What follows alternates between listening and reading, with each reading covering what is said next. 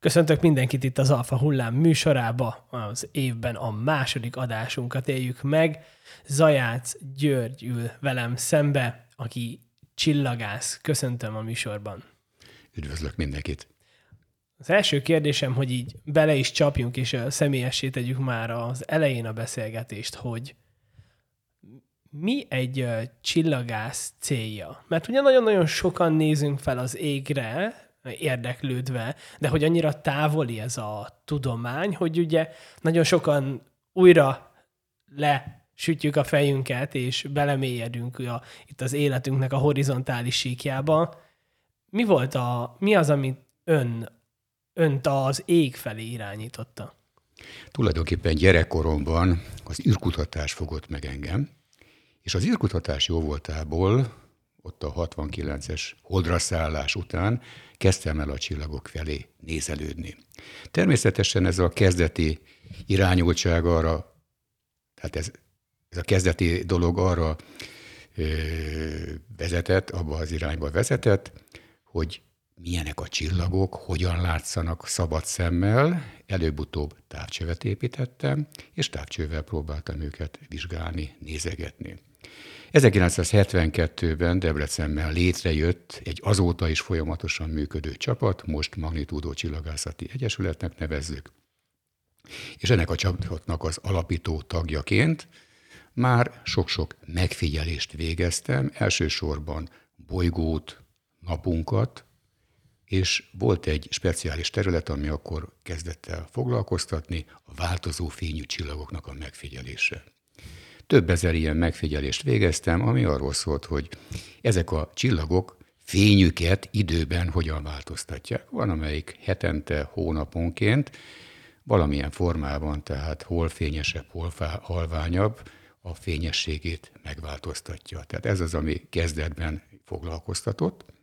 Aztán, mivel hát a csillagászat, mint amatőr érdeklődés jött elő, előbb-utóbb megfogalmazódott bennem, hogy hát jó lenne valamiféle csillagász végzettséget is megszerezni. A 80-as években sikerült egy ilyen képzésben részt vennem, úgyhogy másodiplomaként van egy ilyen csillagász ismeretterjesztő papírom is. Ezt a Ötös Lórán Tudományegyetemen szereztem. Na hát akkor mivel foglalkozik a csillagászat? Hát tulajdonképpen az égboltnak az égi testjeit vizsgálja, és ezeknek egyrészt mozgását, másrészt pedig, hogy hogyan működnek ezek az égi testek. Tehát visszatérve az előbbi gondolatra, hogy a változó fényű csillagok, amik foglalkoztattak a kezdetben, a mai napig is természetesen, ez gyakorlatilag azt mutatja, hogy ez a csillag valahogy működik, ennek a belső folyamatai irányítják magát a csillagnak a működését. Vannak olyan csillagok, amik pulzálnak, lüktetnek, felfúvódik, összehúzódik, felfúvódik, összehúzódik. Tehát ennek a fényváltozása azt mutatja, hogy egy ilyen színusz hullámhoz hasonló fényváltozást produkál. Aztán vannak olyan csillagok, amik belső tevékenysége során az energiából valamiféle pluszt produkálnak, és ennek az energia plusznak eredményeképpen hirtelen ilyen felfényesedések jönnek létre. Az esetek többségében általában ezek ilyen szoros kettős csillagok, és a két csillag egymás körül keringve, hát bizonyos ilyen hirtelen felfűtődések, ki fényesedéseket produkálnak, hát ezek a törpe novák, hát ezek is viszonylag látványos produkciókat tudnak mutatni azok számára, akik ez iránt érdeklődnek. Aztán ugye a másik téma, az pedig a bolygóknak, az égitesteknek a mozgása, tehát hogyan mozognak ezt, hát ugye ezt kezdetben már volt egy 450 évvel ezelőtt született ember, Kepler, Johannes Kepler, aki ennek a törvényeit természetesen nem fiatal korában, hanem egy kicsit idősebb korában megfogalmaztat, hogy hogyan tudnak mozogni. Aztán utána közel 50-60 évvel később pedig egy Newton nevű másik úriember meghatározta, hogy miért úgy mozognak ezek az égitestek, tehát a tömegvonzásnak a lehetősége is szóba jött. Na, hát ezeknek a lehetősége azt mutatja, hogy az égitestek a mozgása is komoly matematikai, fizikai számításokat igényel, úgyhogy ez valahogy már a kezdet-kezdetén is megfogalmazódott bennem, meg hát a mai napig is nagyon sokszor ilyen jellegű számításokat szoktam végezni. Engedje meg, hogy visszacsatoljak egy kicsikét, a, talán hogy a harmadik mondata az volt, hogy önállóan épített egy távcsövet. Amikor én készültem erre a beszélgetésre, utána néztem a távcsöveknek, és hát elképesztően bonyolult szerkezetek a, ez gondolom a 70-es évek lehetett? Így van. A, akkoriban, ugye az akkori Magyarországban azért nagyon-nagyon nehéz volt alkatrészekhez, vagy akár bármihez hozzájutni. Tehát ugye ez egy, egy abszolút nehezítő tényező volt. Hogy, hogy indult el ebbe az egészbe, hogy egy, egy saját távcső létrejöjjön? Hát tulajdonképpen meg kell különböztetni, hogy van egyszerű kis lencsés távcső, illetve egy kicsit bonyolultabb szerkezetű tükrös távcső. A lencsés távcső ugye kétféle létezik, az egyik a galilei féle, ami egy pozitív és egy negatív lencséből áll, egyenes állású képet alkot, általában színházi látcsőként használjuk a napjainkban. A másik pedig két pozitív lencséből készül, ez a Kepler távcső. Hát a csillagászatban általában a Kepler távcsövet használják, hiszen az égbolton teljesen mindegy, hogy valami fejjel lefelé, vagy éppen egyenes állású képben látszik. A távcsőnek az elkészítésénél ugye kell egy viszonylag hosszabb fókuszú objektív, hát a 70-es években hogyan lehetett ilyet megszerezni? Egyszerű szemüveg lencséből készítettem, tehát ez a bizonyos egyméteres vagy félméteres fókuszú szemüveg lencse, ami azt biztosította, hogy megvan nekem egy objektívem. Magának az okulárnak a fókusza az meg lényegesen rövid, tehát egy olyan 20-30-40 mm-es fókuszú lencse szükséges hozzá, hát az pedig esetleg valamilyen vetítőnek, vagy valami hasonló egyszerű ilyen optikai szerkezetnek a belsejében megtalálható, és olyanból állítottam össze, az első távcsövet természetesen, hát ez valamilyen csőbe került. Kicsit nagyon furcsán néztek a boltban rám, hogy én egy PVC csövet szeretnék vásárolni, egy olyan egy méter hosszúsággal, hát ugye gyerekként, amikor az ember ilyet mond, akkor azt hiszik, hogy otthon elromlott valamilyen vezeték, mondom, nem romlott el, hanem egy távcsövet szeretnék készíteni, és úgy furcsán néztek rám, hogy ebbe a csőbe én optikát fogok majd beleszerelni. Tehát maga az optika egy ilyen egyszerű PVC csőbe került elhelyezésre, mármint az egyik meg a másik optika, természetesen a kettő között egy mozgást meg kellett oldanom, tehát valamilyen csúszással a két optika mozgatható volt egymás között. Ez az Na, élesítés? Igen, kell? igen, igen.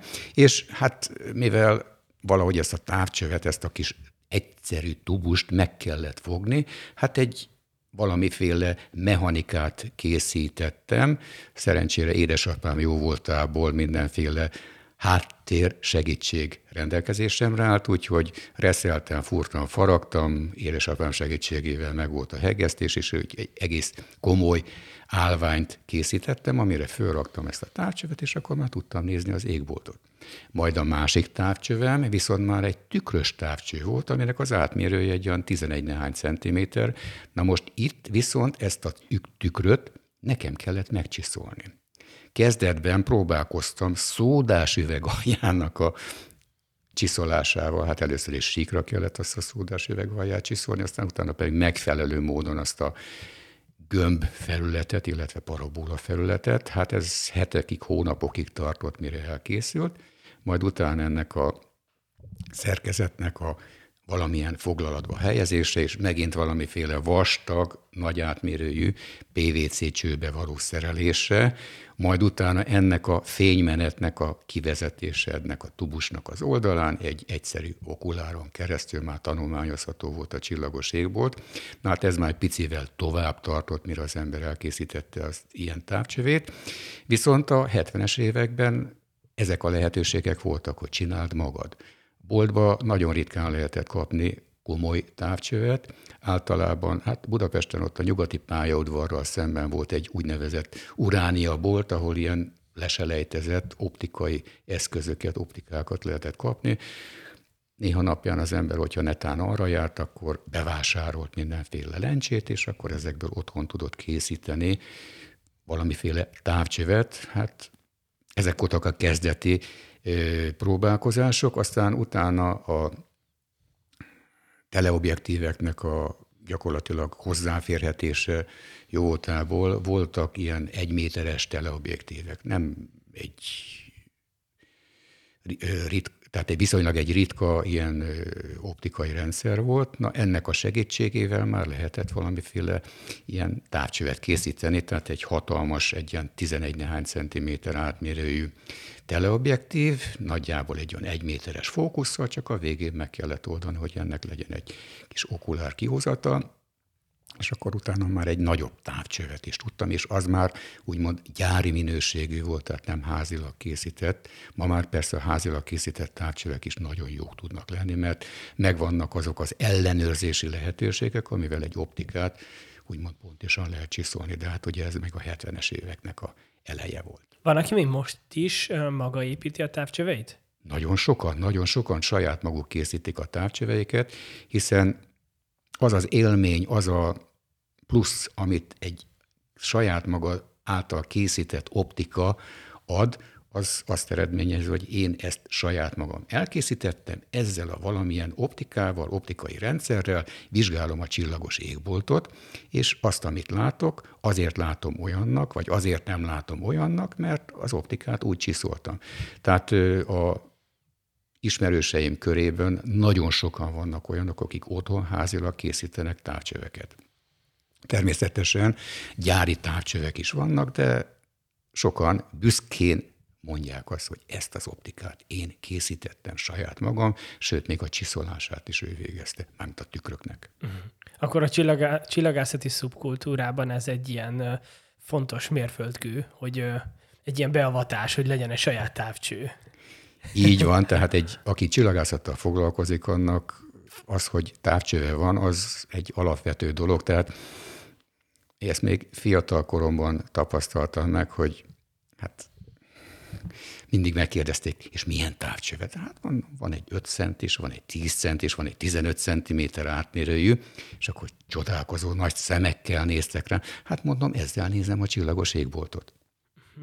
És alapvetően mi az ön célja azáltal, hogy vizsgálja a csillagos égboltot? Mert nyilván van ennek egy nagyon-nagyon szép és valamilyen um, romantikája, van egy esztétikája ennek az egész műveletnek, de hogy azon, azon felül önnek mit jelent a csillagos ég?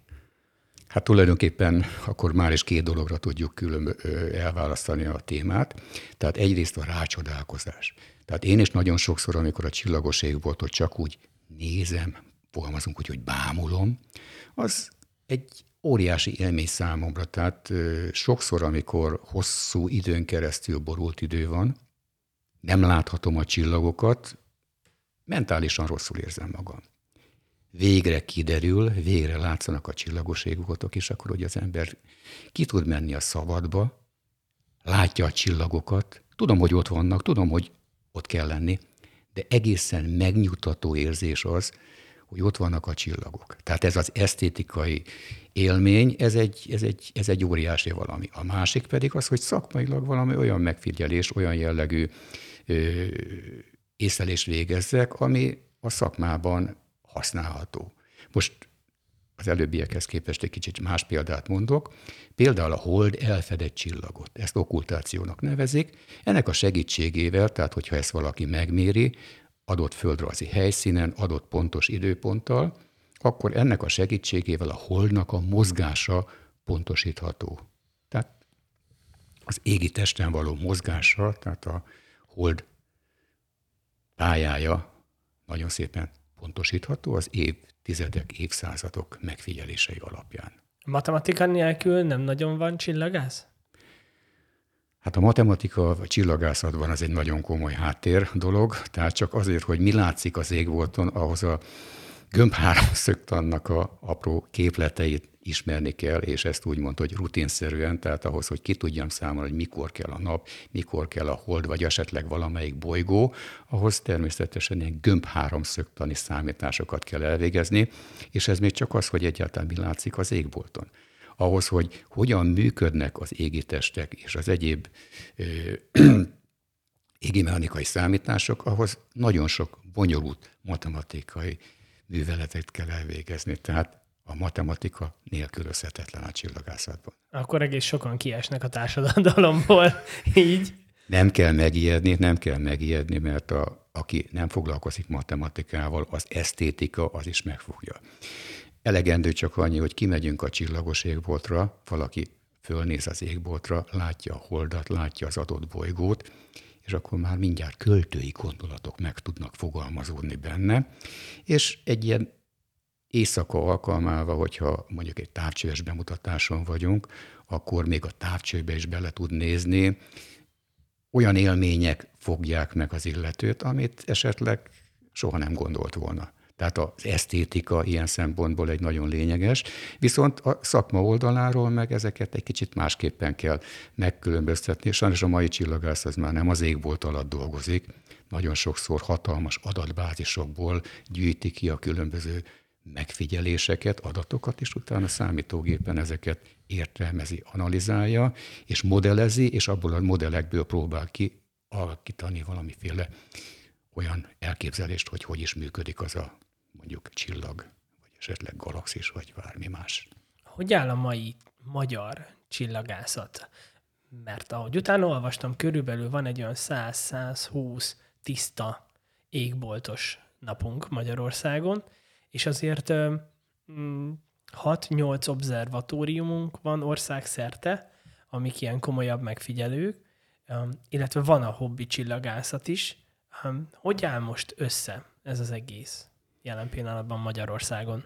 Hát hazánkban a Piszkésteti Obszervatórium, ami kutatással foglalkozik, Baján található olyan obszervatórium, szintén a kutatással, akkor Szombathelyen van a következő obszervatórium, tehát ezek, amik kimondottan csillagászati kutatással foglalkoznak.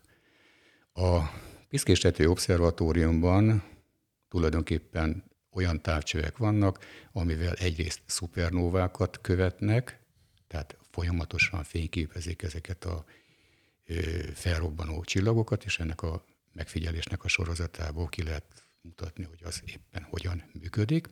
Akkor a Schmidt távcsővel Sárnecki Krisztián több száz kisbolygót fedezett már fel, tehát több mint 20 éve már ezzel foglalkozik. Én őt hallgattam pont Éppen most. Éppen a napokban, január, ha jól emlékszem, január másodikán fedezte fel Krisztián a év első üstökösét, hát most nem kisbolygóról van szó, hanem üstökösről, és ez a kisbolygó hát gyakorlatilag egy eléggé halvány, tehát tényleg csak az a Schmidt távcsővel lehetett észlelni, és gyakorlatilag éppen ma reggel, mielőtt jöttem ide, egy újabb képet láttam róla, amit tehát egy nagyobb távcsővel figyeltek meg. Tehát Krisztián úgymond az idei év első üstökösével találkozott, tehát ez a Piszkéstetői Obszervatórium, akkor Baján a csillagoknak a működésével foglalkoznak, ébúrtnak a fényképezésével, meteorokra, tehát úgymond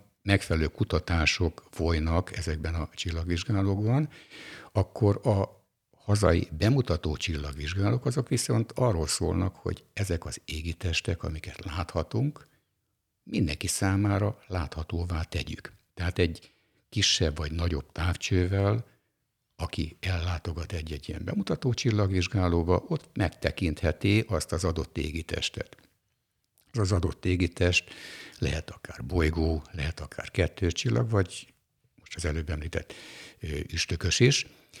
A csillagvizsgálókban általában olyan jellegű programokat szoktak tartani, hogy van egy távcsöves bemutatás, van egy olyan jellegű kiegészítés, hogy vagy planetárium, vagy valamilyen előadás, ami bemutatja azt, hogy ezek a égitestek, amit a távcsőben láthatunk, egyáltalán hogyan néznek ki, hogyha nem távcsőben nézném, hanem ott a közelben tanulmányozhatnám. Tehát ezekben az intézményekben, aki a csillagászat iránt érdeklődik, sok-sok olyan információt kaphat, amit általában újságokban vagy könyvekben találhat meg, és nem is biztos, hogy mindegyik hiteles, mert sajnos ma már nagyon sok olyan anyag jelenik meg, amelyik hát nem a szakmáról szól, hanem valami egészen másról. Csak távcsövekkel vizsgáljuk a világűrt?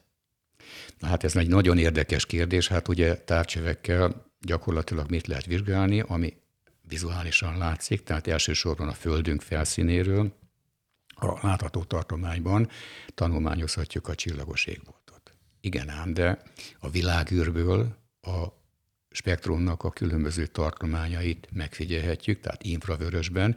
Éppen karácsonykor indult a web űrtávcső, ami egy 6,5 méteres óriási nagy műszer, éppen a napokban nyílt ki az a napellenzője, ami mint egy vitorla eltakarja a optika, illetve az érzékelő elől a napot, és utána gyakorlatilag ő egy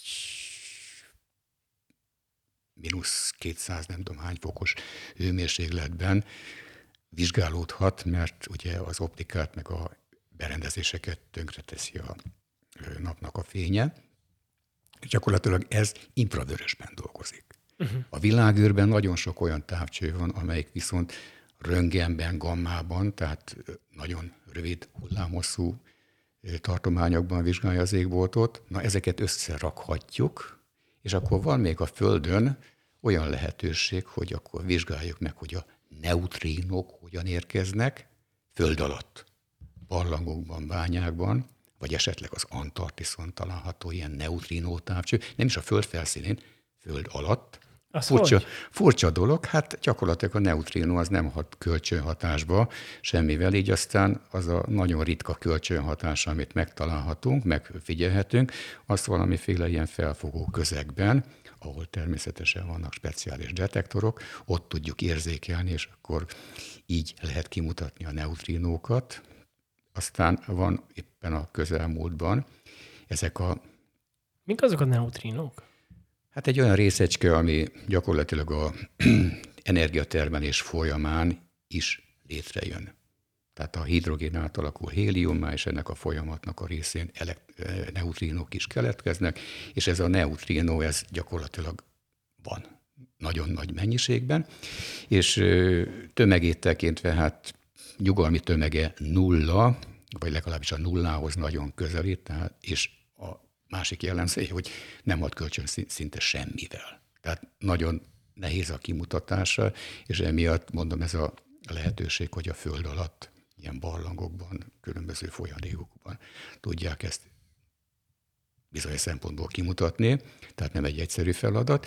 És akkor, amit az előbb elkezdtem, ez a gravitációs hullám. Tehát mondjuk itt a köznapi életben ezt kevésbé veszük észre, de amikor mondjuk két nagy tömeg mozdul, vagy éppen egyesül, akkor ez egy ilyen pici hullámot fog a térben kelteni, ami hát mint a víz felületén ezek a hullámok úgy terjednek, és a közelmúltban, tehát egy öt évvel ezelőtt kezdett el, most már a Földön, ha jól emlékszem, három ilyen gravitációs hullámdetektor található, amely ezeket a gravitációs hullámokat kimutatja, és akkor vissza lehet következtetni, hogy ez a gravitációs hullám miből jött létre, tehát két nagy tömegű csillag, most itt a nagy tömegű csillag, ez mondjuk a naptömegének több százszorosa, vagy legalábbis többszörösét értelmezem, általában a fekete lukaknak a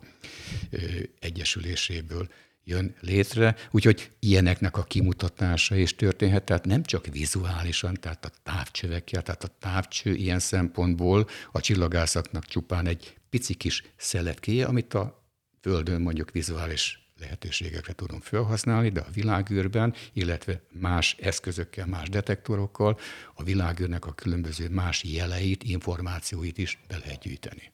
A a magyar űrkutatás most ugye az elmúlt két-három évben, ahogy olvassuk a cikkeket, kezd dinamikát kapni. Most a magyar állam elkülönített 30 milliárd forintot arra, hogy egy ő, űrhajós tudjon majd delegálni. Ez mennyire segít, vagy ez mennyire van hatással jelen pillanatban a magyar űrkutatásra, vagy csillagászati életre? Magyarországon ugye 1980-ban Farkas Bertalan a világűrbe jutott, hát ezt annak idején nagy ünnepként éltük meg, az egykori szocialista országok az Interkozmosz keretében egy-egy embert följuttathattak. 1980 elmúlt, egy űrhajós. Mondjuk ezen lehet gondolkodni, Csász Simonyi vagy Simonyi Károly, ki tudja, illetve ki hogyan fogalmaz. Ő mondjuk űrturistaként kétszer is a világűrben járt, tehát bizonyos szempontból mondhatjuk azt, hogy ő is űrhajósként. Ő meddig ment fel? A világűrben, tehát a... 100 kilométer? Ne, ne, ne, nem. Ő a világűrben az űrállomáson, tehát a nemzetközi űrállomáson járt kétszer, ah, és hát gyakorlatilag nagyon sok olyan jellegű kísérletet végzett, ami a magyar ország szempontjából lényeges. Akkor, hogyha visszatekintünk a történelemben, majd a űrkutatásnak a történelme, magyar kutatások, magyar kísérletek folynak a világűrbe, tehát mondjuk van egy műszer, ami szinte valamelyik űrállomáson ott volt, és ezt használták, ez a Pille nevű dózis mérő, tehát a űrhajósoknak a sugárzását mérik vele. Ez egy magyar találmány? Hát egy magyar műszer, egy magyar kutató alkotta meg, és ezt a mai napig használják. Természetesen nem ugyanazt az eszköz, hanem ennek mindig egy másik és újabb és újabb verzióját, de ennek a lehetősége arról szólt, hogy az űrhajósok mekkora sugárterhelést kapnak. Tehát ez, ez a mai napig ez használatban van, viszont voltak más kísérletek is, tehát a Farkasberci esetében is, a Simonyi esetében is, illetve volt más eset is, amikor magyar kísérleteket juttattak föl. Az űreszközökön, amik mondjuk nem emberesek, ott viszont nagyon sokszor magyaroknak a munkái jutottak föl. Most az egyik űrszonda, amelyik a üstökösök közül a csúri üstököst közelítette meg, ez a Rosetta űrszonda, ez nagyon sok magyar eszközt is vitt magával, szoftveres, illetve fizikai dolgokat is. Aztán ott volt az egyik magyar csoport, egy miskolci cég, amely olyan eszközöket készít, amelyek följutnak a világűrbe, tehát fizikai eszközök készülnek. Tehát ki, ki vannak téve annak a speciális hőmérsékleti nyomás és egyéb kritériumoknak, amit a Földön nem megszokott, tehát mondjuk egy vasdarabot fölveszek a világűrben, nem biztos, hogy ugyanúgy fog működni, mint ahogy itt a Földönkön, tehát olyan megfelelő ötvezetek szükségesek, amik itt a földi körülmények között lehet, hogy nem azért használnánk, viszont a világűrben, ahol a ö, kritériumok egy kicsit másabbak, ott ki kell bírnia, tehát mások azok az eszközök. Na, ilyeneket is készítenek Magyarországon. Alapvetően mi, mi különbözteti meg az űrhajóst a csillagásztól? Tehát, hogy nyilván az alapvetőt értem, hogy a csillagász nem jutott fel az űrbe, de hogy valójában a, a, az űrhajós egy olyan csillagász, aki feljutott? Az űrhajósok nem csillagászok, sőt, mi több, az űrhajósok között tudomásom szerint nem is nagyon volt még csillagász, aki csillagászként került volna a világűrbe.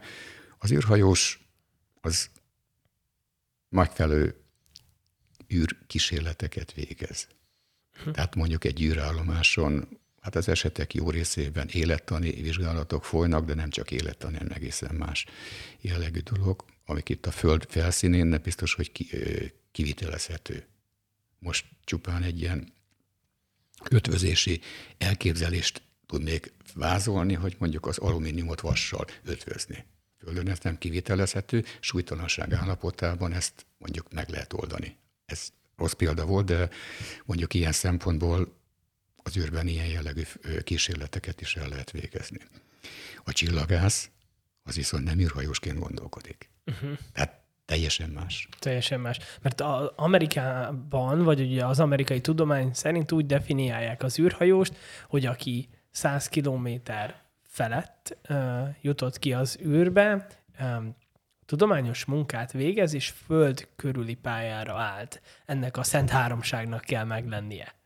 Mert ugye, hogy sok az űrturista, de ők csak, lehet csak 8, uh, 80 kilométerig jutottak fel. Hát itt most okosakat nem tudnék mondani. valahogy definiálni kell, annak idején ezt a határt, az űrnek a határát, ez 1960-as években a Kármán féle határ, Kármán Tódorról nevezték el ugye ezt a határt, olyan 90-100 kilométerben definiálhatjuk, persze sok tényezőtől függ, Na most, hogy azt nevezzük az űr határának, egész ahhoz, ahhoz, hogy mondjuk a föld körüli pályán keringjen egy űreszköz, hát olyan 180-200 kilométer magasan kell mozognia, mert a magas légkörnek a surlódása miatt az nagyon gyorsan belépne a légkörbe, és egy-két körfordulat után visszajönne, visszajönne pontosabban hát elégne a légkörben. Tehát azok az űreszközök, amiket a mai nap használnak, és nem úgy, hogy tízszer, húszszor megkerül a Földet, hanem jóval többször, azok általában 4-500-600 kilométer magasságra vannak a Föld felszíntől, és természetesen vannak olyan űreszközök, amik 36 ezer kilométer magasságban, ezek a geoszinkron műholdak, amik gyakorlatilag a televízió rádiószolgáltatásnál egy nagyon lényeges ö, eszköz, ami olyan, mint fejen fölött, pontosabban a égbolt adott területén folyamatosan ott látszik, vagy látszana. Tehát ezek a 36 ezer kilométer magasságban keringő űreszközök. És akkor vannak olyan űreszközök, amik még távolabb eljutnak. Most éppen a webtávcső, amelyik ebbe a távolságba is eljut, az a egyik speciális hát, Lagrange-pontnak nevezzük, tehát kb. egy millió kilométerre a Földnek a másik oldalán, már Föld más, tehát a nappal ellentétes irányban található, és az azért lényeges, mert ott az égitest, amit oda, majd mesterséges égitest, amit oda eljutatunk, az a földi zavaró tényezőktől mentesen tud megfigyeléseket végezni. Hát egy millió kilométerre van a Földünktől, viszont ott azon a ponton stabilan ott marad, tehát a Földdel úgymond együtt kering a nap körül, tehát ugyanúgy egy év alatt. Természetesen ott is van egy speciális pálya, de most ebben nem akarok belemenni.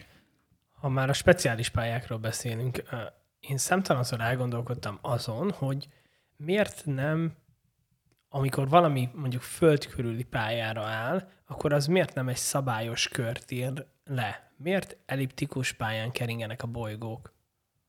a pillanat bolygók, vagy azok a, a nap körül keringenek, igen. a föld körül hold, vagy esetleg műhold, tehát mesterséges hold kering. Azokat ne, a holdat nem tekintjük bolygónak?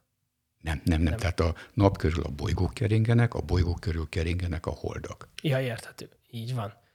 Miért elliptikus pályán teszik ezt? Hát ahhoz, hogy valamelyik égitest körpályán keringjen, ahhoz nagyon pontosan annak a sebesség vektornak olyannak kell lenni. Hogy picit megváltozik, akkor a mozgása már is nem egy körpályává válik. Tehát az, hogy valami körpálya legyen, az nagyon-nagyon-nagyon ritka esetben áll elő. A körpályához viszonylag közel, tehát mondjuk a Földnek a pályája, az ellipszis pálya, az mindössze másfél százalékos.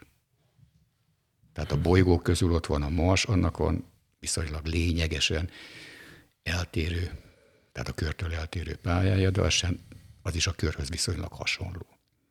Viszont a földkörüli pályánál ezek a pályák olyan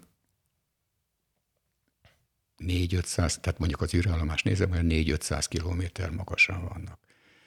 És gyakorlatilag itt hát olyan közelkörpályán kering. Igen, ám csak a légkörnek a hatása, fölső légkörnek a hatása, meg vannak más egyéb hatások is, amiatt ez a pálya mindig módosul egy picikét, közelebb és közelebb jött a Földhöz. Emiatt szokták mindig azt emlegetni, hogy megemelik a pályáját, tehát egy picit alakítani kell ezen a formán, tehát néhány száz, vagy néhány kilométerrel, néhány tíz kilométerrel változtatni, magasabbra kell küldeni ezt a űreszközt. Tehát egy pálya az, az esetek többségében mindig inkább ellipszis lesz, mint hogy körpálya legyen, de a körhöz nagyon hasonló az esetek többségében, amit mondjuk itt a Föld körül tapasztalunk. Természetesen vannak egészen bonyolult pályák, tehát mondjuk, hogyha visszaemlékszünk a 60-as évekre, a Molnyia pálya, ami mondjuk a akkori szovjet űrkutatásnak az egyik ilyen föld időjárás megfigyelő műholdja volt, az iszonyatosan elnyúlt ellipszis pályán keringett, és akkor gyorsan egy földközeli pályán ott elszaladt a földtől, és akkor a szó, egykori Szovjetuniónak a területét egy hosszú ellipszis pályán, pálya ív mentén hosszú időn tudta követni, és akkor fényképezte azokat a területeket, és a időjárási képeket tudta közvetíteni a Föld felé. Alapvetően a, a Föld körüli mondjuk a, a holdat, vagy ugye a kis mesterséges bolygóinkat, amiket kilövünk, azokat, azokat a gravitációs mező tartja ezen a pályán? Hát tulajdonképpen a gravitáció az, ami meghatározza, hogy hogyan mozognak ezek az égi testek. A Földről, ugye, hogyha én eldobok egy követ, az előbb-utóbb visszapattan, visszapottyan a Földünkre. Puskával lövöm ki azt a lövedéket, az is előbb-utóbb visszapattan. Tehát bizonyos sebességet el kell érnem ahhoz, hogy a Föld körül egy visszatérő pálya kialakulhasson. Ezt nevezük első kozmikus sebességnek. Aztán utána ezt a sebességet növelem tovább, ennek a Földnek a gravitációját már sikerül esetleg elhagynom, tehát egy gyökkettővel meg kéne szorozni ezt az első kozmikus sebességet, kijön a második kozmikus sebesség. Az már a Földet képes elhagyni. Most a Föld a nap körül 30 km másodpercenkénti sebességgel halad. Ez azt eredményezi, hogy ha én innen elindulok, akkor már ezzel már rendelkezem. Tehát a bolygó között én már ezzel a sebességgel fogok rendelkezni, úgyhogy ez már egy plusz lesz számomra. Ez a, ez a naparitja a hatás? Igen, igen, a nap körüli keringés, tehát a napnak a gravitációja miatt kering így a Földünk. Hát minden bolygó más és más sebességgel. Hát a Földünk értelemszerűen hogy egy év alatt járja körbe ezt a pályát, aminek a sugara 150 millió kilométer körülbelül. Körülbelül azon rengeteget gondolkodtam, hogy hogy tudnak az űrbe juttatni dolgokat, de nem csak, hogy az űrbe juttatják, hanem ott navigálják, és hogy a, az én képzeletemben az űr azért olyan téren egy ilyen, egy ilyen kavargó dolognak hat, hogy hogy nem ütközik bele mondjuk a felnőtt űrhajóba, vagy különböző szondákba, műholdakba egyéb ott lévő, ott keringő törmelék. Tehát, hogy ez hogy nem történik meg. Valami egy, egy millió kilométert utazik, és sehol egy, egy kisebb, akár pár kilós meteorit darab nincs, ami beleütközne, vagy nagy sebességgel elhaladna, amit észre se vesznek? Hát tulajdonképpen űrszemét van bőven. Rengeteg űrszemét van, és hát gyakorlatilag ennek a eredményeképpen az a pálya, amit mondjuk itt a Föld körül leggyakrabban használunk, tehát ez a néhány száz kilométer magas pálya, ez tele van, tele van mindenféle űreszközzel, működő, nem működő, és egy csomó olyan eszköz, ami gyakorlatilag valamiről levált, de még mindig ott kering. Ezeknek a mérete, hát a néhány millimétertől a néhány méteresig bármilyen lehet. A nagyobb méretűeket azokat ugye tudják követni, a Földről látszik, a kisebb méretűek azok viszont nem láthatóak. A közelmúltban sajtó is foglalkozott azzal, hogy hát volt néhány ilyen vészhelyzet, amikor valamilyen űrszemét, mondjuk az űrállomás, de ugyanúgy a kínai űrállomás mellett is a közelében éppen elhaladt. Volt, volt ütközés is, igaz? Volt, volt, csak ugye ezek az ütközések ezek viszonylag kisebb darabokkal történtek. Dátumilag most nem emlékszem ilyenre, de a űrállomásnak, van, tehát a nemzetközi űrállomásnak van egy olyan kis ablaka, egy ilyen panoráma ablak, ahol általában az űrhajósok azokat a fényképeket készítik, amik mondjuk ilyen újságokban, könyvekben meg szoktak jelenni, tehát a Föld különböző pontjairól, egyebekről, meg hát ugye a csillagos égboltról is végezhetnek ott megfigyeléseket, fotókat, és ennek az ablaknak bizonyos részletein látszanak ilyen apró kis nyomok, amik mikrométeres darabkáknak az ütközéseire utalnak. Uh-huh. Tehát ilyen karcok.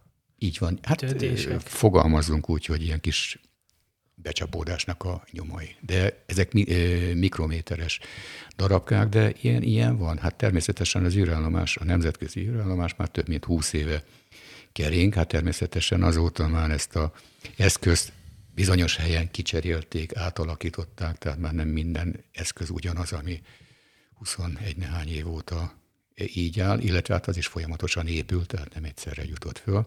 Tehát azon 20 év alatt rengeteg ilyen pici kis ütközés bekövetkezett, amikről viszont ugye előzetesen információk vannak, hogy ott egy vész helyzet kialakulhat, tehát nem mondjuk egy centiméteres vagy valami hasonló méretű darabka kering a közelben, hát akkor az űrhajósok iránya kabin, mármint a leszálló egységnek a kabinja, aztán azt a nem tudom mennyi időt, azt ott eltöltik, ha nincsen semmi, akkor vissza lehet menni.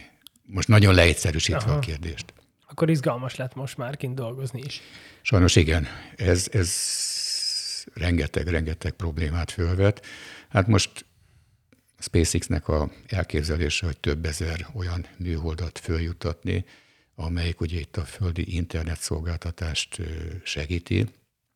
Hát ez azt eredményezi, hogy ezek az űreszközök abban a térségben, ahol gyakorlatilag hát mindenki szeretne mozogni, idézőjebetéve, oda több ezer, több tízezer újabb és újabb űreszköz följut. Igen, tízezeret tervez Elon Musk. Ez, ez, ez hatalmas mennyiség, és a tulajdonképpen a másik dolog az, hogy ezek fényesek, tehát a megfigyelés szempontjából az égbolton azt látom, végig húz egy-egy ilyen kis fényes pötty, és akkor a csillagászati felvételeken, tehát úgymond konkrét, komoly csillagászati megfigyeléseknél, amikor lefotózzák azt a valamit, akkor nem azt a valamit fogják lefényképezni, hanem mellette ott két-három ilyen csík is végighúz az égbolton, tehát megfelelő szoftverekkel, megfelelő számítástechnikai háttérrel kell kiszűrni azokat, hogy azok a csíkok, nyomokot ne látszódj. Tehát a megfigyeléseket úgymond zavarja. Egyik oldalról pozitív, a másik oldalról negatív, de amikor már több tízezer ilyen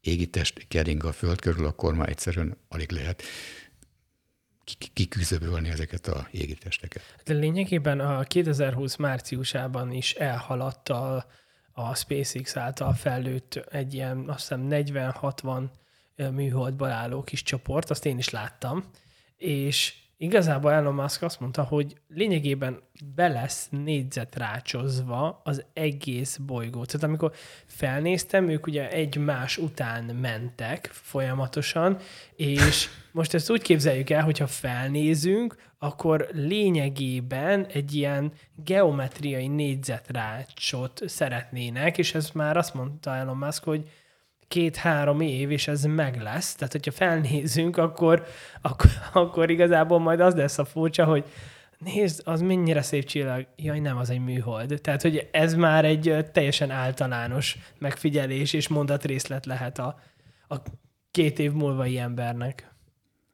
Néhány évvel ezelőtt éppen egy szép bolygó együttállást fényképeztem, és a fotón csak nézem, hogy ilyen kis csíkok és egymás után mozgó csíkok, úgyhogy... Ez pont, hosszú expozíciós képek, Így igaz? van, tehát egy pár ö, szor tíz másodperces expozíción ez már nagyon szép, nagyon szép, tehát látszik, hogy ott valamilyen égitest elmozdul, tehát ezek a föld körüli keringő égitestek, amik itt a föld közelében keringenek, általában olyan 90 perc alatt járják körbe a földünket. Ez az általános, úgymond földkörüli pálya, amit az esetek leg, nagyobb többségében megtapasztalunk, aztán utána a többi az már ennél ritka, lassabb. De ez a 90 perc az általános által, ezeknél az égitesteknél. És sajnos fotókon rendszeresen rajta van. Akkor az lehetséges, hogy el fogja lehetetleníteni a földi csillagászok életét?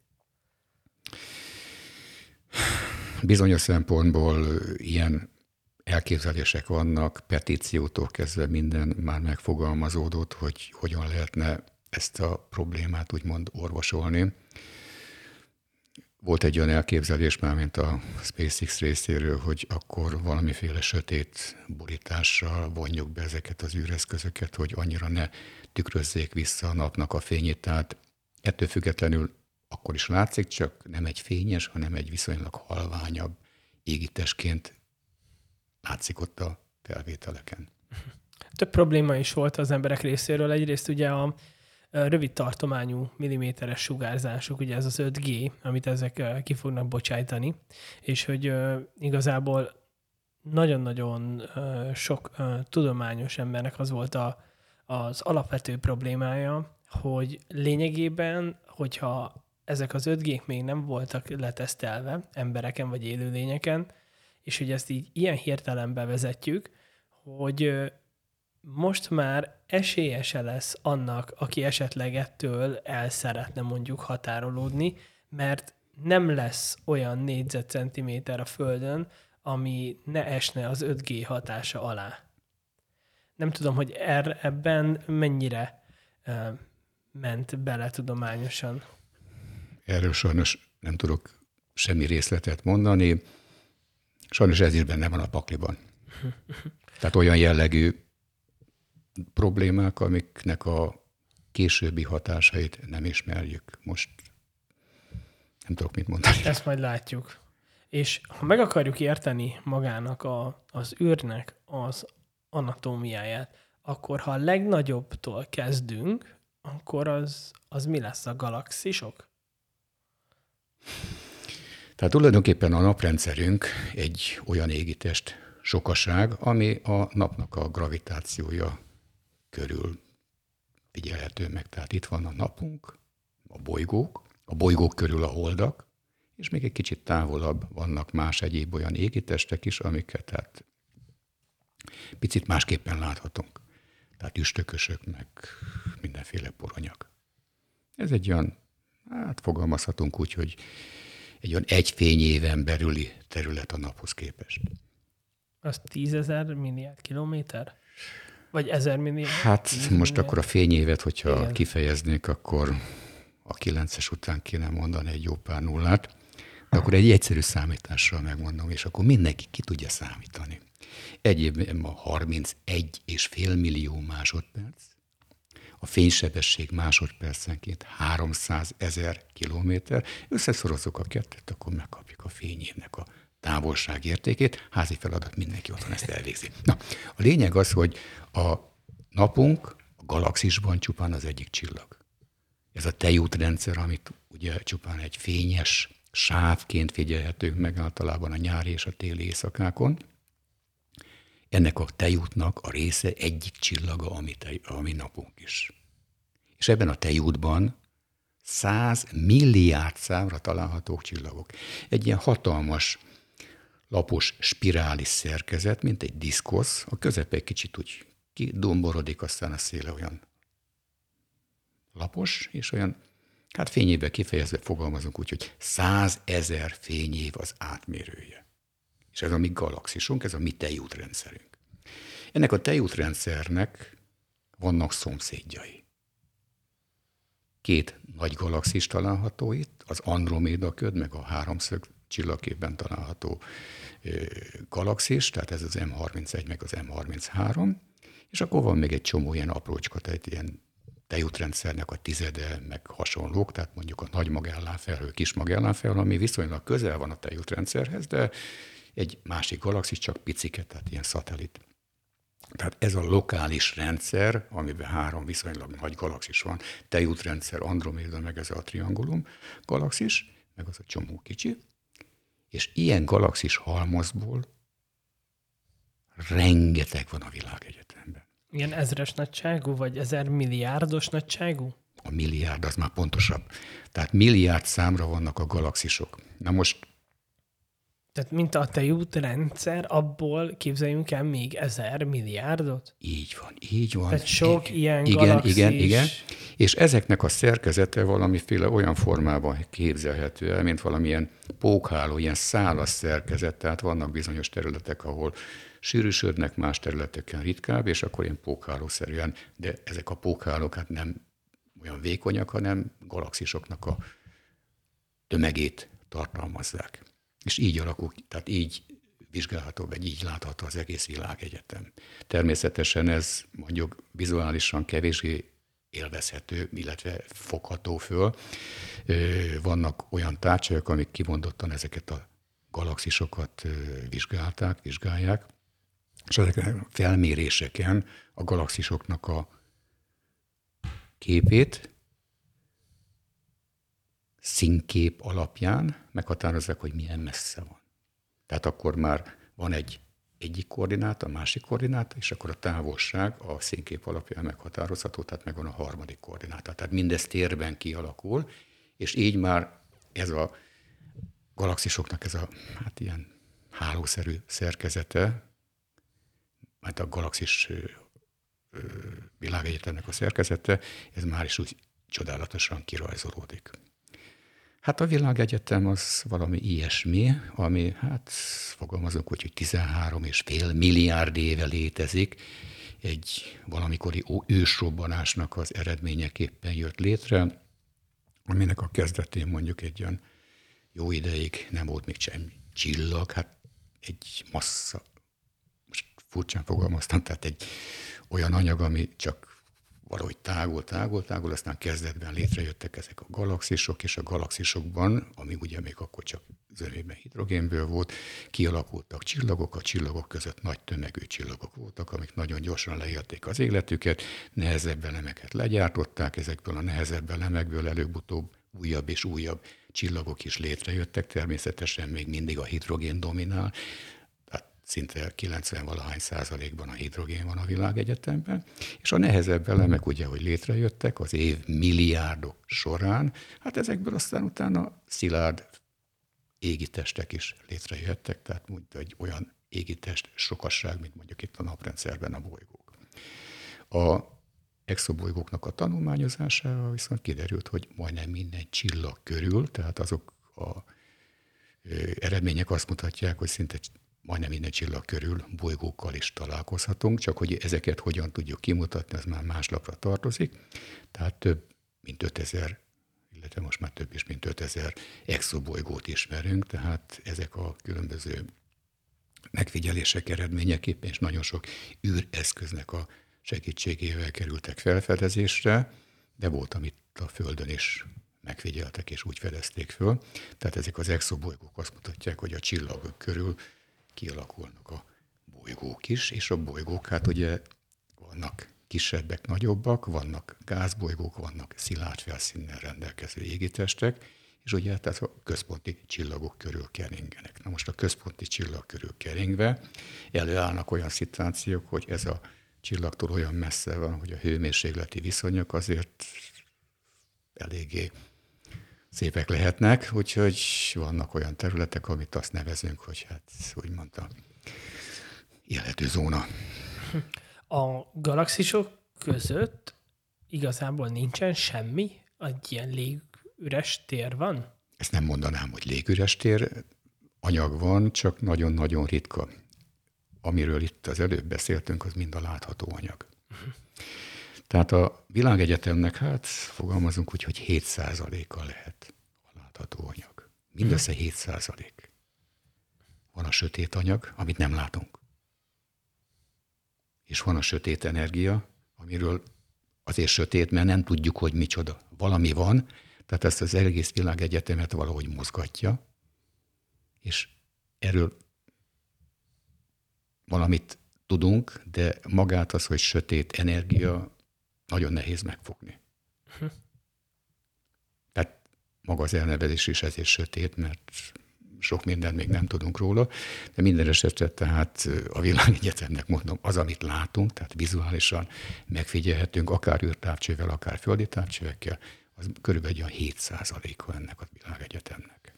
Hogy lehet definiálni a, az űrben lévő, hát ugye vannak a bolygók, a bolygók azok valami szilárd maggal rendelkező testek? Tehát akkor definiál, vagy legalábbis próbáljuk meg bevezetni. A csillagnak azt nevezzük, aminek önálló energiatermelése van.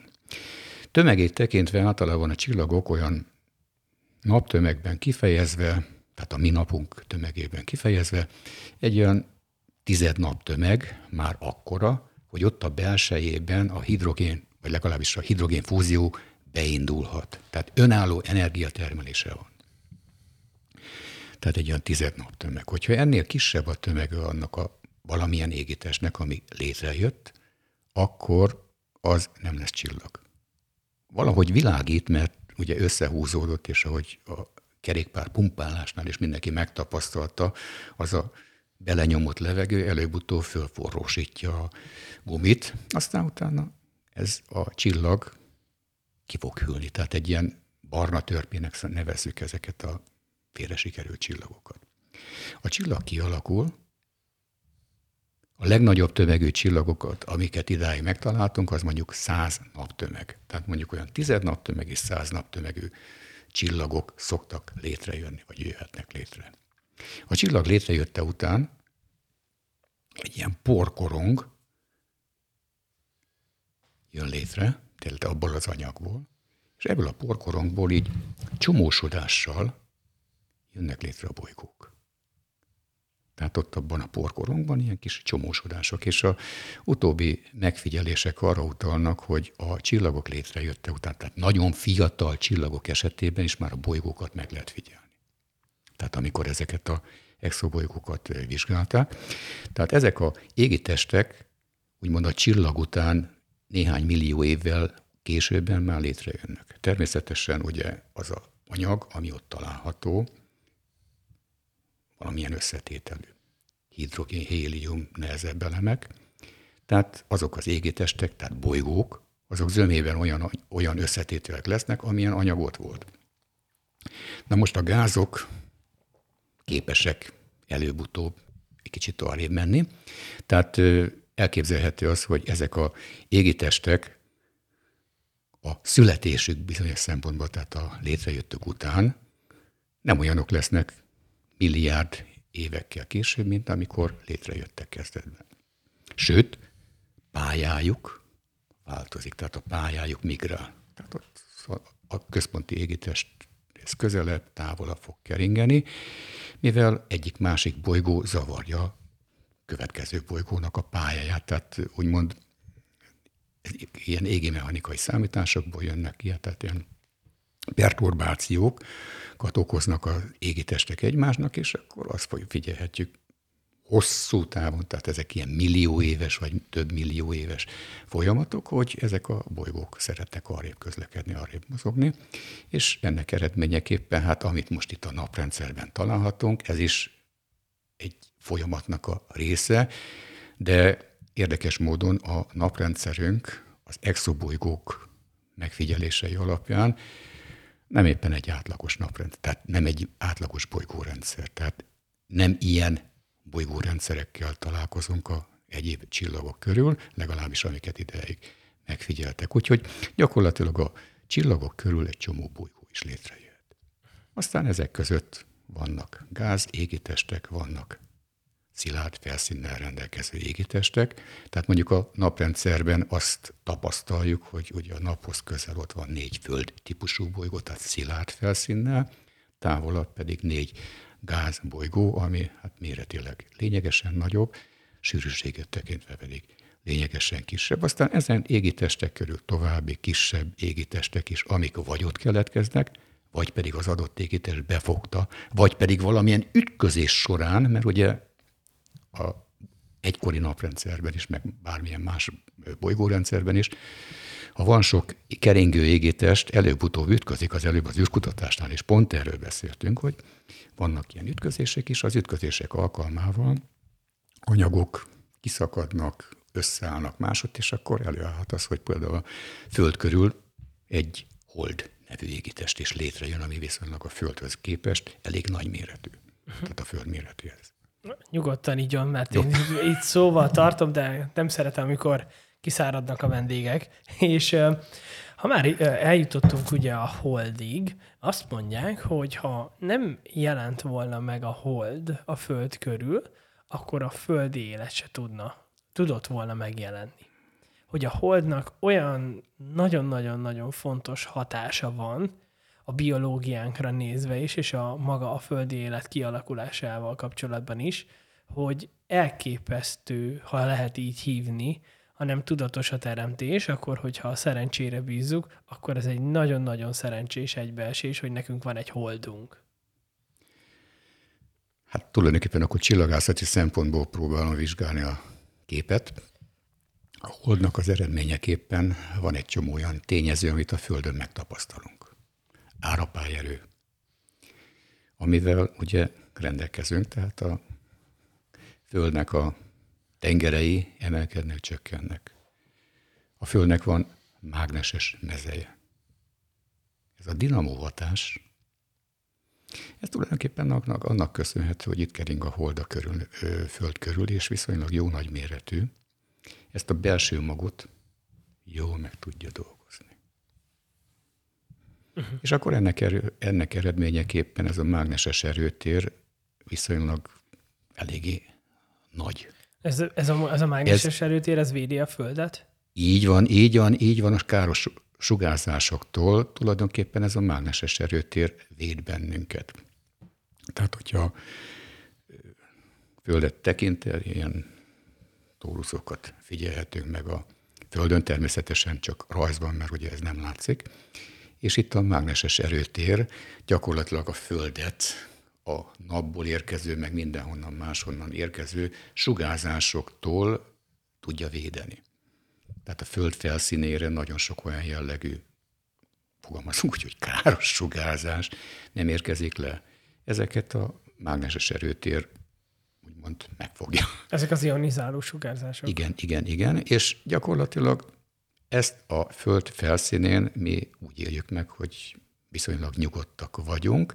Természetesen, hogyha valaki Skandináviában él, akkor azt tapasztalja, hogy a sarki fény jelenség ott a mágneses erőtér mentén, a napból érkező töltött részecskék, ahogy leérkeznek a föld felszínére, vagy legalábbis a légkörbe, ott világításra készítik az ottani atomokat, molekulákat, tehát egy sarki fény jelenséggel találkozhatunk. Itt Magyarországon is nagy ritkán, mondjuk 5-10 évenként szoktak látni egyszer, kétszer sarki fényjelenséget, de Skandináviában ez szinte napi rendszerességgel látható. Tehát a mágneses erőtérnek az egyik olyan megfigyelhetősége a sarki fényeknél tapasztalható. Ez a Földnek a vasmagja és a Holdnak a vasmagja miatt jön létre? Hát tulajdonképpen ezt a vasmagot, ahogy mozgatja a Föld belsejében, annak eredményeképpen a mágneses terültér az létrejön, és Aha. viszonylag egy jelentősebb.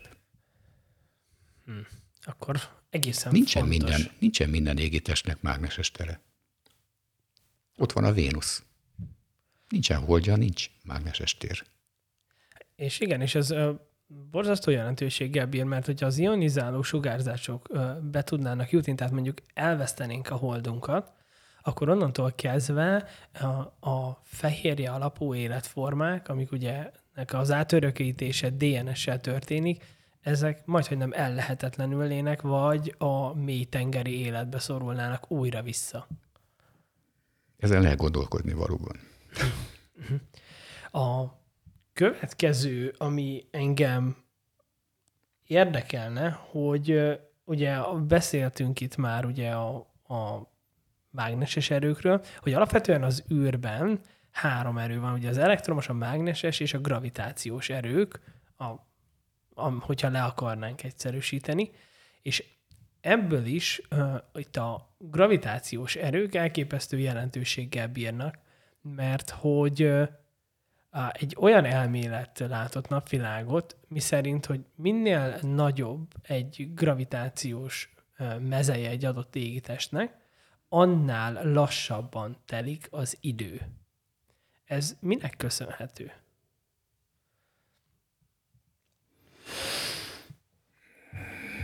Meredek a kérdés? Tehát azt mondják, hogy például a fekete lyukakból azért nem érkezik már fény, mert hogy olyan erős a gravitációs... Na, akkor itt szerintem... Rakjuk helyre a dolgokat.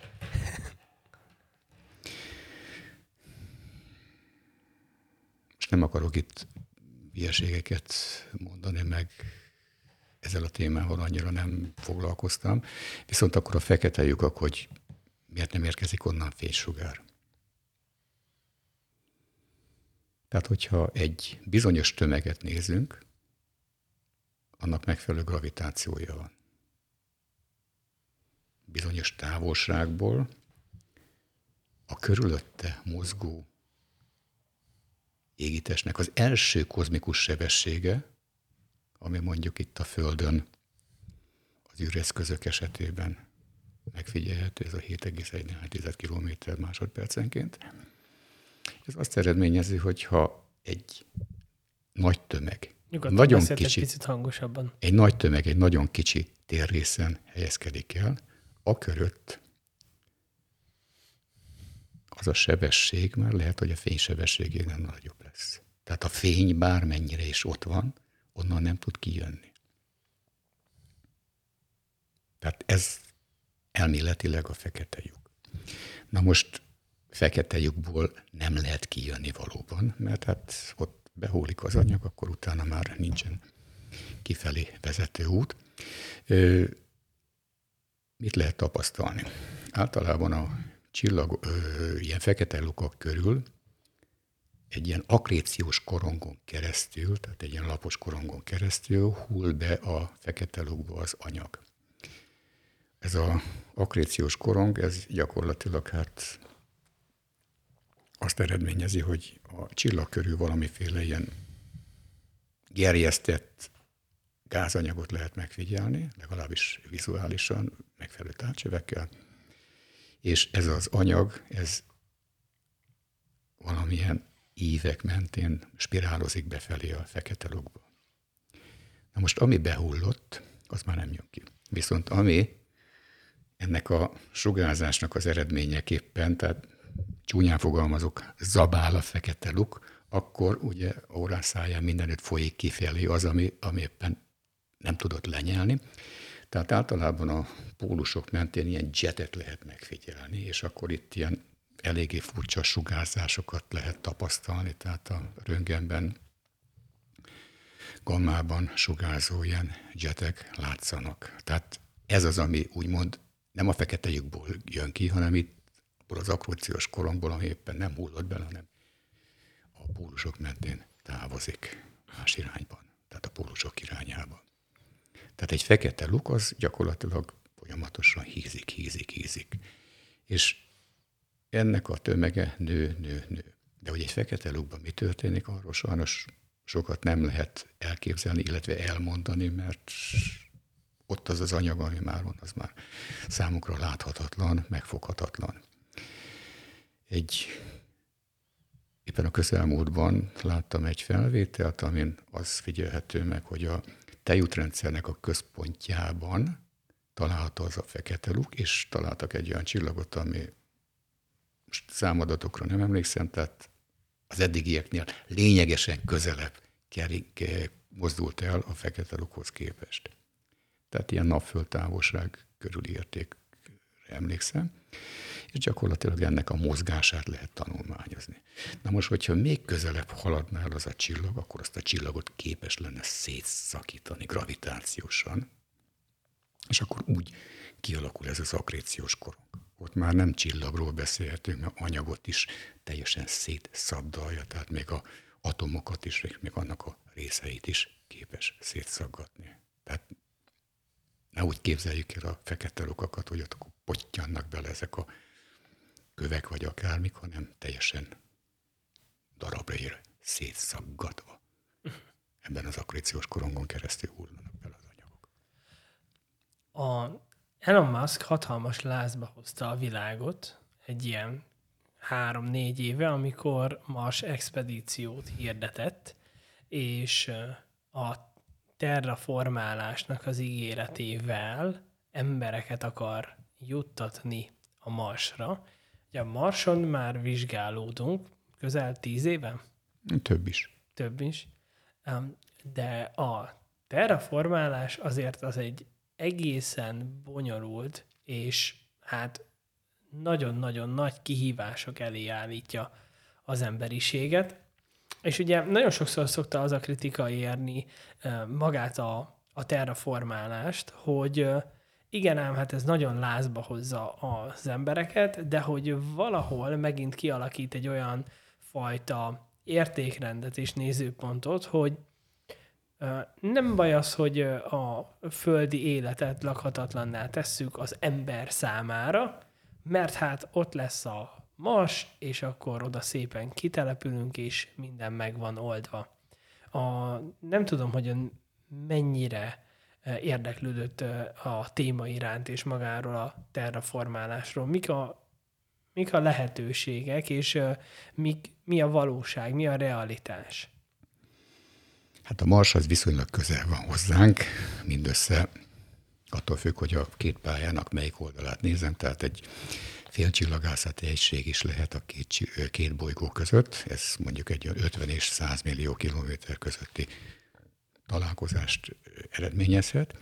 Viszont a Földről való odajutás, az akárhogyan nézzük, hát nem olyan, hogy átsétálok egyikről a másikról, megfelelő pályán, tehát egy ilyen két bolygópályát érintő pályának kell elképzelni ezt a közlekedést, ami legalább egy fél évig eltarthat.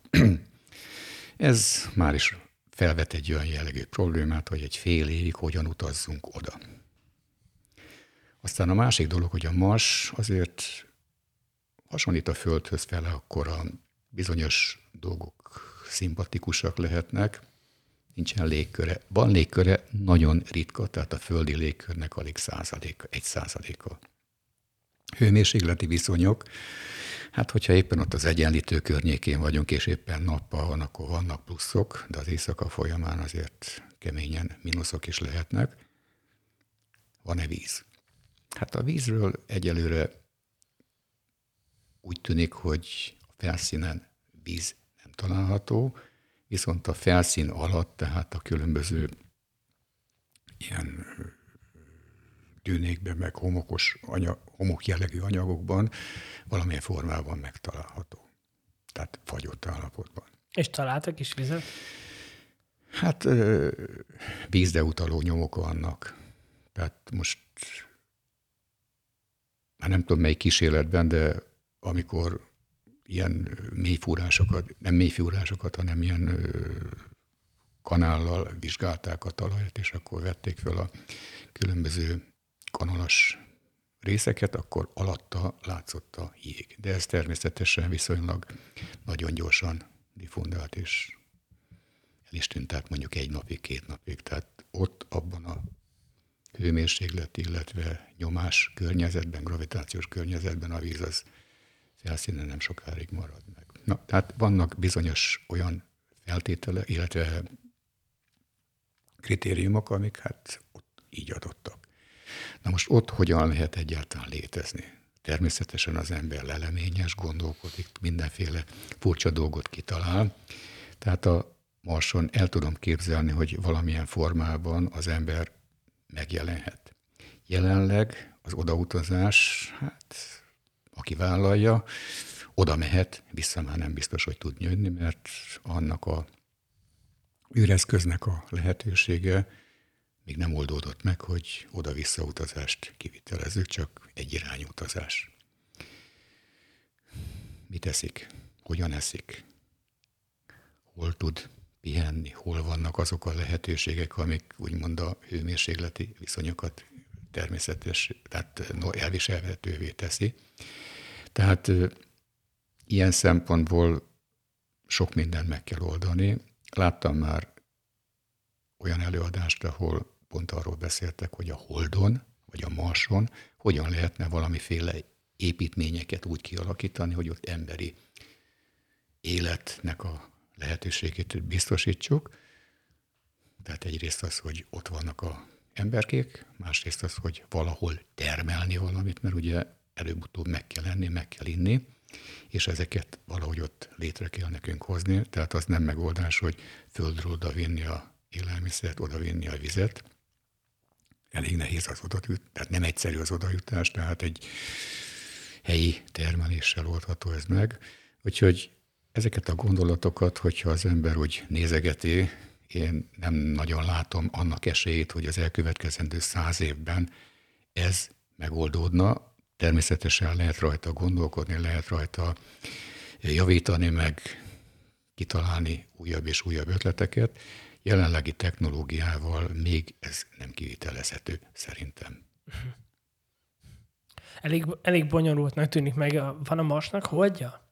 Két pici kis holdja van, ami hát néhányszor 10 kilométeres mindössze, tehát a mi holdunkhoz képest elenyésző. Ez, ez hoz létre elektromágneses mezőt, ami védeni az embert a ionsugárzás elől? Itt megint előjön egy ilyen jellegű probléma. Tehát a mágneses tér a Marson az tulajdonképpen fogalmazunk úgy, hogy elenyésző. Uh-huh. Tehát akkor lehet, hogy ez csak egy óriási bluff? Nem bluffnek nevezném, tehát bizonyára meg fogják oldani valamilyen formában, de a jelenlegi technológiai szint még ezeket a problémákat nem tudja kezelni. Hogy aztán most évtizedekkel, évszázadokkal később ezekre a problémákra választ tudnak adni, hogy ott tényleg az ember ilyen körülmények között is megélhessen. Lehet. Elképzelhető.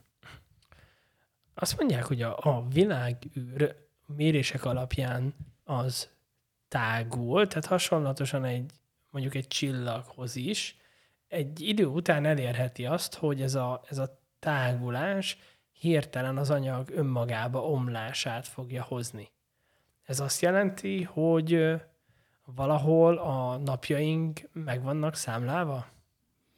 Mert hogy ugye másik probléma lehetne a napnak a, a kialvása, amit olyan egy másfél milliárd évre satszolnak, eddig 4-5 milliárd év volt, de hogy maga ez az egész kozmosz is magába hullhat. Tehát a világegyetem ugye tágul. Ez a tágulás az utóbbi mérések, tehát az elmúlt évtizedeknek az eredményei során, hát arra a következtetésre juthatunk, hogy ez örökké tágul. A tágulásnak az egyik oka a sötét energia. Sötét, tehát nem nagyon tudjuk, hogy pontosan micsoda, de ezzel lehet megmagyarázni ezt a furcsa tágulást. Na most itt nem években, nem évszázadokban, évmilliókban gondolkod, vagy beszélhetünk, hanem milliárdokban. Földünkön él ez a néhány év ezredes homo sapiens. Néhány évszázada mondhatjuk azt, hogy van egy olyan kultúránk, ami már úgy írásos, vagy esetleg, na jó, néhány ezer év, ami írásos, meg egyéb technikai dolgaink is vannak. Viszont az elmúlt évtizedek vagy évszázadoknak a tapasztalatai mit mutatnak? Ez az ember valami olyasmire készül, hogy önmagát képes kiírtani. Bárhova nézünk, mindenütt azt tapasztaljuk, hogy gyilkolásznak. Tehát valószínűleg ez a életnek a rendje, vagy nem tudom, hogyan fogalmazzak. A ember az nem biztos, hogy tízezer, százezer év múlva ugyanígy működik még. Tehát lehet, hogy akkor már ez a jelenleg ismert civilizáció nem létezik. Tehát léptékekben, úgymond, hogyha milliárd éveket, vagy millió éveket emlegetünk, akkor ez egy pici kis szeletke. A napunk esetében ugye, hogy az valamilyen formában fejlődik, hát én inkább azt mondanám, hogy ilyen 4-5 milliárd év múlva következik be az, hogy óriás csillagá válik a nap, tehát jelenleg ez egy olyan távoli időpont, amikor már itt ki tudja, hogy a Földön mi történhet, mi várható. Erre így jövőképet kialakítani nem lehet. Én inkább abban látom a problémát, hogy a Földön az ember az sajnos inkább a önmaga kiírtására összpontosítja az erejét, erőjét, mint hogy a fejlődésére. Uh-huh. Tehát akkor nagyobb veszély az, hogy önmagunkat kiírtjuk, mint az, hogy... Sajnos, sajnos, sajnos ez bármerre nézzünk, ezt látjuk, ezt tapasztaljuk.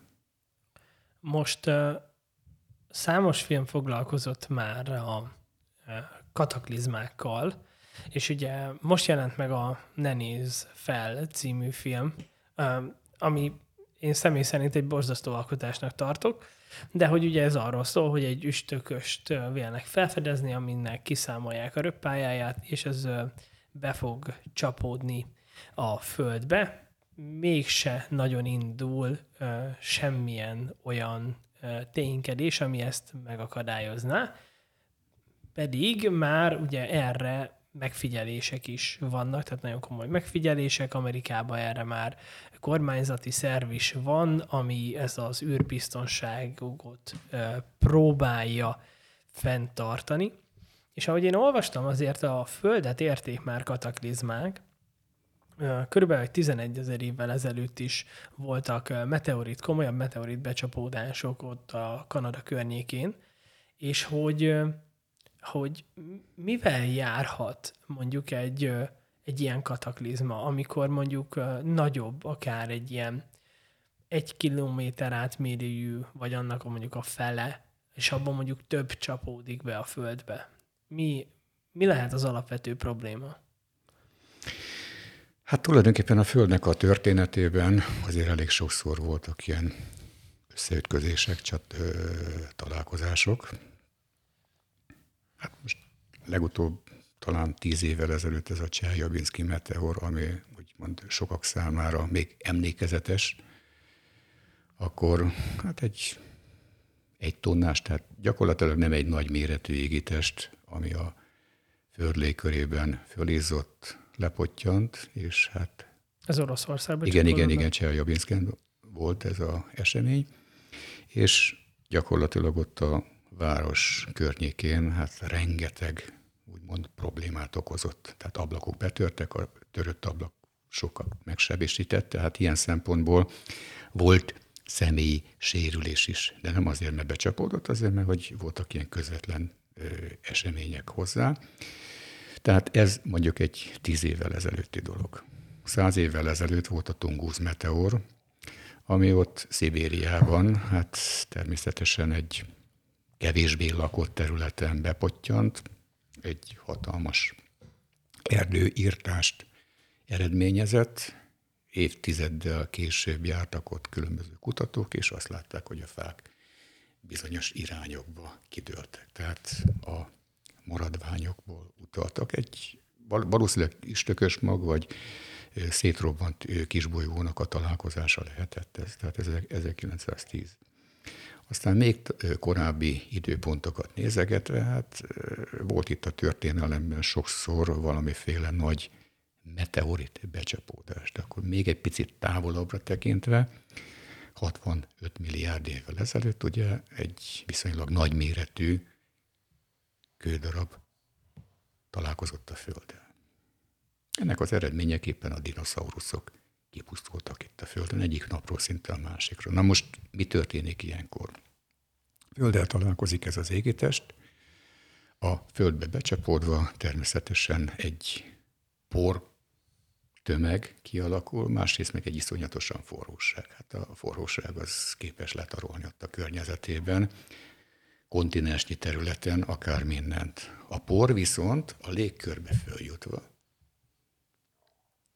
azt eredményező napnak a sugárzása utána, az esemény után, évekkel a napnak a sugárzását elvonja. A meleg elpusztított sok-sok élőlényt, a por viszont nem engedi, hogy a növények fejlődjenek.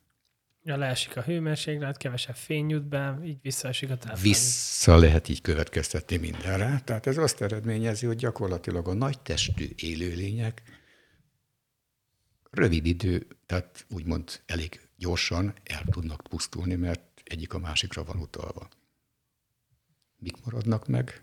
A kisebb élőlények, amik a felszín alatt el tudnak húzó, be tudnak húzódni. És azt a egy évet, két évet, tíz évet valamilyen formában átvészelik, és akkor ez utána számukra egy olyan világ lesz, ami már élhető. Tehát a sikeresség a dinoszauruszoknál abban az időben megvolt. Sikeres élőlények voltak. Évez, évmilliókon keresztül uralták mondjuk a Földet. Utána ők elpusztultak, jöttek a kis emlős állatok, és az emlős állatokból végül is kifejlődhetett az a populáció, vagy az a élővilág, amivel mai nap is találkozhatunk. Viszont egyáltalán egy ilyen dolognál az ember mindig arra gondol, hogy hát akkor most elpusztult. Igen, ez elpusztult, eltelik több millió év, vagy több tízmillió év, és akkor utána valami helyette fejlődik. Tehát gyakorlatilag a Föld működik, a Földnek a fejlődése valamilyen formában halad előre. Ebben vannak ilyen kataklizmák, tehát az év milliárdok alatt a Földnél nem ez az egyetlen volt, ami most itt a dinoszauruszok kihalását eredményezte, hanem volt több is, csak akkor az élő világnak egy jó része elpusztult. Azóta ilyen komolyabb katasztrófa nem volt, de minden esetre, tehát ez is benne van a pakliban, hogy egy ilyen katasztrófa lehet. Tehát az űrkutatás jóvoltából most már vannak olyan űreszközök, meg a Földön is nagyon sok olyan távcső van, ami kimondottan ezeket a gyors testeket, amik a Föld közelébe jutnak, tehát egy földközelítő kisbolygókat keresnek, hát amik ilyen 10 kilométernél vagy egy kilométernél nagyobb, azokat fel is lehet fedezni, a kisebbek közül nagyon keveset, amik nem jönnek eléggé közel. Tehát mondjuk a Föld hold távolságának néhány szorosra. Azokat föl lehet fedezni, viszonylag kisebbeket is, de a távolabbiakat, azokat csak a viszonylag nagyobb méretűeket.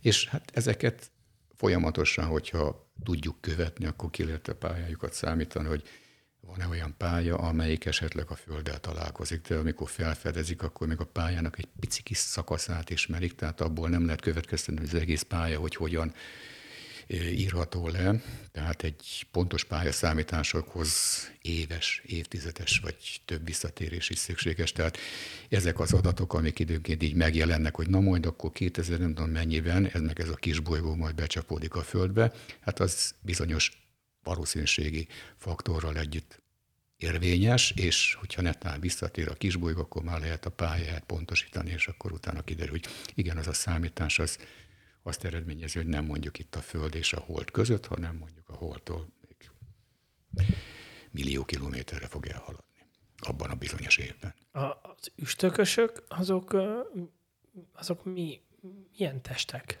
Na, tehát akkor én kisbolygókról beszéltem, gyakorlatilag a kisbolygók ugyanolyak, mint a bolygók, csak kicsi méretűek. Az esetek többségében, hát ezek ugye szilárd felszínnel rendelkeznek. Az istökösök a naprendszernek a külső vidékén van egy, hát úgy hívjuk, hogy ortfelhő, tehát ez a bolygórendszeren túl jól kint ott a naptól külső vidékeken. Ott hát van egy ilyen hatalmas felhő, feltelten a naprendszernek az ősanyagából ott összeállt kis égitestek sokasága található, és ezek az égi testek a nap körül keringenek. Valamilyen gravitációs hatás, legyen mondjuk egy szomszédos csillag, közelünkben elhalad, vagy közelünkben, tehát mondjuk ezt egy kicsit úgy durván fogalmaztam.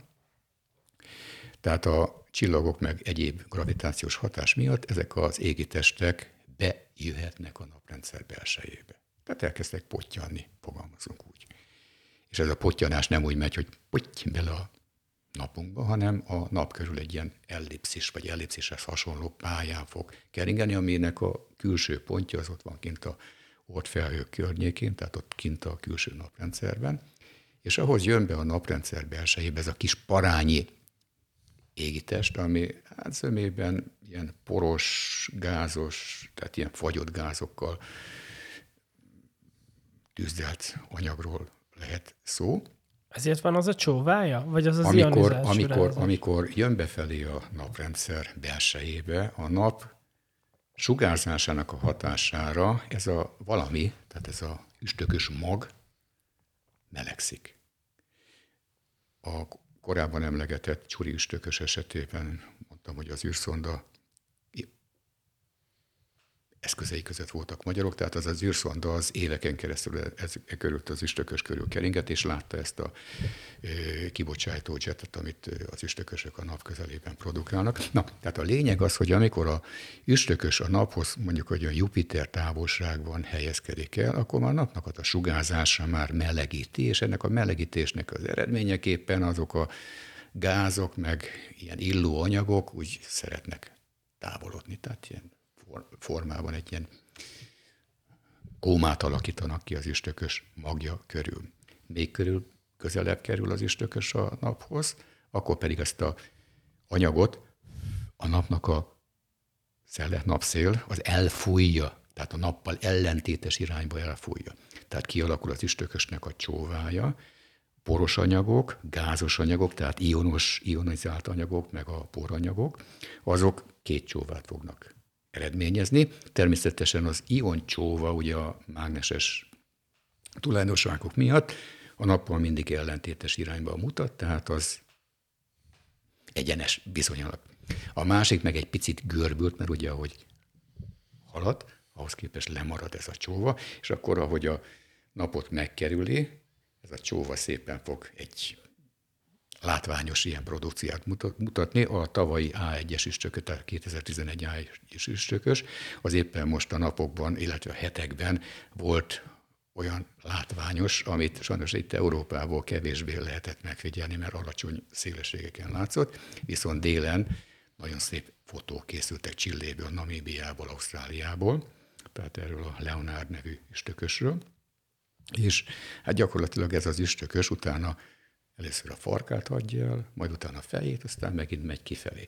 Viszont, hogyha esetleg valamelyik bolygó ott megy közelében, tehát millió kilométerek természetesen ezek a távolságok, akkor azt figyelhetjük meg, hogy ennek a üstökösnek a pályája megváltozik, tehát gravitációsan megváltoztatja a pályáját, és akkor egy üstökös már nem fog kimenni oda az ortfelpőbe, hanem egy kicsit visszatérő üstökös lesz, tehát egy ilyen több tízezer vagy százezer éves periódussal fog keringeni, aztán még egy találkozása a nappal, meg a bolygókkal, aztán alakul a pályája, és előállnak bizonyos ilyen idő, tehát periódusok, hogy mondjuk ilyen száz év körüli periódus, vagy száz éven belüli periódus, vannak, amik ilyen 5-10 éves periódussal rendelkeznek, tehát az adott bolygó befogta, és akkor a naprendszer belsejében keringenek ezek az égitestek. Na most ezek parányiak néhány kilométer, vagy esetleg néhány szó, tíz kilométer a mérete.